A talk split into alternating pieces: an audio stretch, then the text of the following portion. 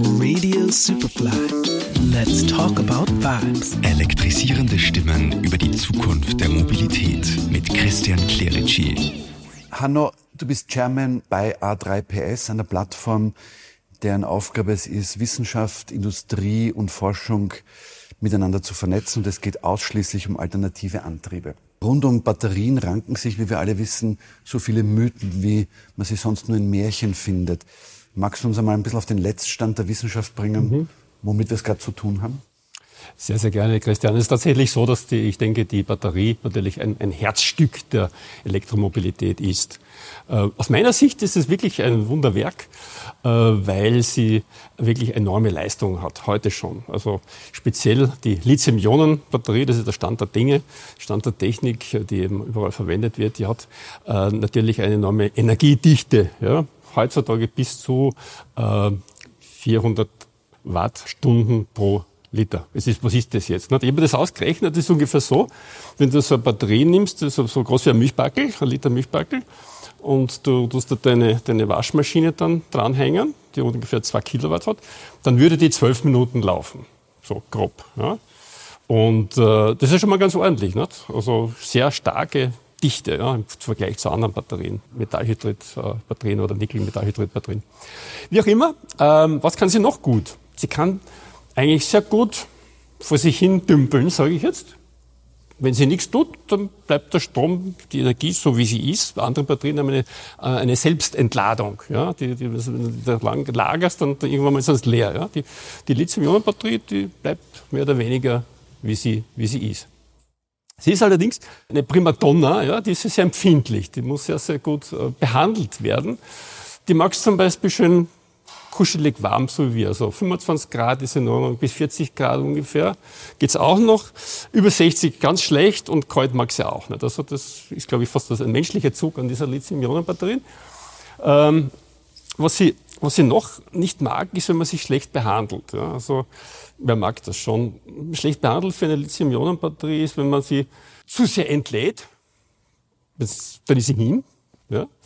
Äh, oder du ladest sie zu stark, das mag sie nicht. Also Laden ist ganz, ganz, ganz wichtig. Und was mir auch gut gefällt, ist, dass wir bereits jetzt einen Stand erreicht haben, der äh, akzeptabel ist, was die, die, die Dauerhaltbarkeit der Batterie anbelangt. Die hängt sehr stark vom Alter ab, vom tatsächlichen Alter der Batterie, aber auch natürlich, wie oft man sie be- und entlädt. Ja? Ähm, so, dass die Standardzahlen, vielleicht ganz kurz dazu wären, dass äh, man eine heutige Elektromobilitätsbatterie vielleicht 500 bis 1000 Mal laden und, und entladen kann. Und die Haltbarkeit ist äh, ja, zwischen acht und zehn Jahren äh, ungefähr jetzt äh, hat sich so etabliert. Und das spiegelt sich auch in den Garantiebedingungen der, der OEMs äh, wieder. Also ich denke, wir haben einen guten Stand erreicht, aber wir haben noch sehr, sehr viele Baustellen. Die Energiedichte müsste noch mal größer werden. Äh, dass die Waschmaschine dann nicht zwölf Minuten rennt, sondern eine halbe Stunde zum Beispiel ja, äh, aus dem Liter. Und äh, weiterhin ist natürlich auch das Thema äh, Sicherheit wichtig. Ja? Also die, die mag nicht, wenn man sie mechanisch irgendwie verformt und so, das, das mag sie gar nicht, dann fängt sie dann vielleicht zum Brennen an. Äh, die Sicherheit ist, ist, ist ein Riesenthema. Die Kosten natürlich, da hat man viele Fortschritte gemacht. Ja? Äh, aber man ist noch nicht dort, wo man hin will. Und dann kommt natürlich äh, das Thema noch dazu der, der Quellen. Ja? Also die, die Bestandteile einer Lithium-Ionen-Batterie, die, die sind ja hauptsächlich Lithium, klar, äh, Kupfer äh, ist, ist, ist dabei, dann dieses berühmte Kobalt und äh, Magnesium. Und das kommt aus, aus Ländern, wo man nicht unbedingt wieder abhängig sein möchte. Ja? Und deswegen ist es auch, die Forschung geht dann in die Richtung, dass man auch versucht, auf andere Materialien umzu, umzusteigen. Wenn man diesem aktuellen Stand der Dinge zuhört, dann haben wir es mit einer Technologie zu tun, deren Potenzial einfach nicht ausgeschöpft ist. Also könnte man auch sagen, dass die batterieelektrische Mobilität auch dadurch ähm, von Vorteil ist, weil wir erst am Anfang einer Entwicklung stehen und nachdem die Batterie das Kernstück dieses Themas ist, jetzt mal unabhängig von der Ladeinfrastruktur, gibt es ja dann noch wahnsinnig viel Fantasie drinnen. Also Lithium-Ionen-Batterien sind nicht die einzige technologische Perspektive, die wir haben. Energiedichte ist auch etwas, was ständig steigt, Kosten fahren runter. Ähm, magst du mir noch so ein bisschen einen Ausblick geben, Ich weiß jetzt, dass eine Lithium-Ionen-Batterie fast so etwas wie ein menschliches Wesen im Bauch des Elektroautos ist, wie man sie behandeln muss. Aber was äh, wird man so in kommenden Generationen ähm, als Antriebsquelle haben? Mhm. Na, ich bin da bei dir. Ich sehe das auch so, dass wir erst am Anfang sind, eigentlich der, der, der Forschung und Entwicklung. Und man sieht auch, dass sehr, sehr viele Institute sich wirklich noch mit Grundlagenforschung äh, beschäftigen. Wenn man vergleicht wie lange wir gebraucht haben, bis wir, bis wir unsere Verbrennungskraftmaschine dorthin entwickeln, wo sie jetzt ist. Also das waren ja 100 Jahre grob. Ja. Dann sind wir mit der Batterie erst seit zehn Jahren unterwegs, kann man vielleicht sagen. Ja. Aber es lässt sich schon ein bisschen, ein bisschen äh, abschätzen, in welche Richtung es gehen wird. Also die, die hauptsächlichen Bemühungen in, in, in Forschung und Entwicklung, die kann man vielleicht in zwei Kategorien äh, teilen. Das eine ist die Zellenchemie, also die Chemie der Zelle. Was machen wir da, dass das besser wird? Und dann die Forschung und Entwicklung des sogenannten äh, Battery Packs, also des, des Moduls, ja, wo diese Zellen eingebaut werden. Da kann man auch relativ viel machen. Bleiben wir vielleicht kurz bei der Zelle. Da gibt es tatsächlich also viele Bemühungen, um die derzeitige Lithium-Ionen-Batterie weiterzuentwickeln. Da gibt es also Versuche mit äh, alternativen Materialien, Graphit, Silizium-Anoden zum Beispiel und, und, und einige andere Themen, um eben diese Lithium-Ionen-Batterie weiterzuentwickeln. Ähm, das schaut eigentlich ganz gut aus. Ich habe gelernt, das Potenzial wäre dann äh, für die, für die Lithium-Ionen-Batterie eine, eine, eine, Verdoppelung der Energiedichte, also von 400 äh, äh, Wattstunden pro Liter auf vielleicht 800 Wattstunden pro Liter. Das, das wäre dann eigentlich schon eine ganz eine gute Reichweite auch für die, für die Fahrzeuge. Da kommt es dann wahrscheinlich schon in die Richtung, was weiß ich, 800 Kilometer oder so, hätte ich jetzt einmal gesagt.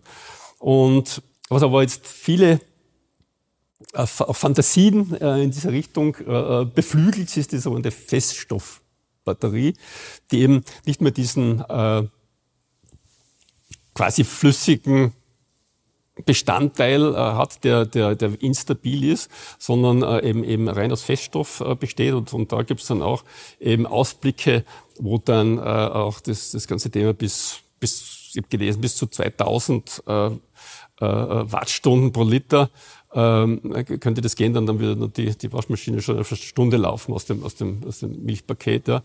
Und äh, also in die Richtung äh, geht. Also die Feststoffbatterie hat viele Vorteile, aber auch noch sehr viele Herausforderungen. Die hat andere kapriziöse Eigenschaften, und zwar erstens, wie sie nicht so gern schnell geladen werden. Und außerdem funktioniert sie ja ab, ab 80 Grad Celsius. Das heißt, du musst diese Batterie musst aufladen, also aufvorheizen, ja, dass sie überhaupt funktioniert. Also ganz umgekehrt so zur, zur Lithium-Ionen-Batterie in dem Zusammenhang. Aber man verspricht sich doch noch eine viel höhere Energiedichte, ähm, auch mehr Sicherheit verspricht man sich, ja, und auch geringere Kosten und mehr, mehr äh, ja, geringere Kosten. Es geht eigentlich, dass das Thema Feststoffbatterie schwieriger ist, als man gedacht hat. Die letzten Stimmen, die ich gehört habe, sagen, dass wir noch fünf Jahre mindestens brauchen, bis das äh, wirklich äh, zum Einsatz kommt. Dann gibt's noch ganz alternative grundsätzliche Möglichkeiten, zum Beispiel die Natrium-Ionen-Batterie, ja, die vielleicht einmal zu für stationäre Anwendungen kommt. Die hat natürlich die Verfügbarkeit als, als großen Vorteil. Und dann äh, so Themen wie, wie, wie Metall-Luft-Batterie, aber das ist ganz noch in weiter Zukunft. 2030 plus, sagen die meisten.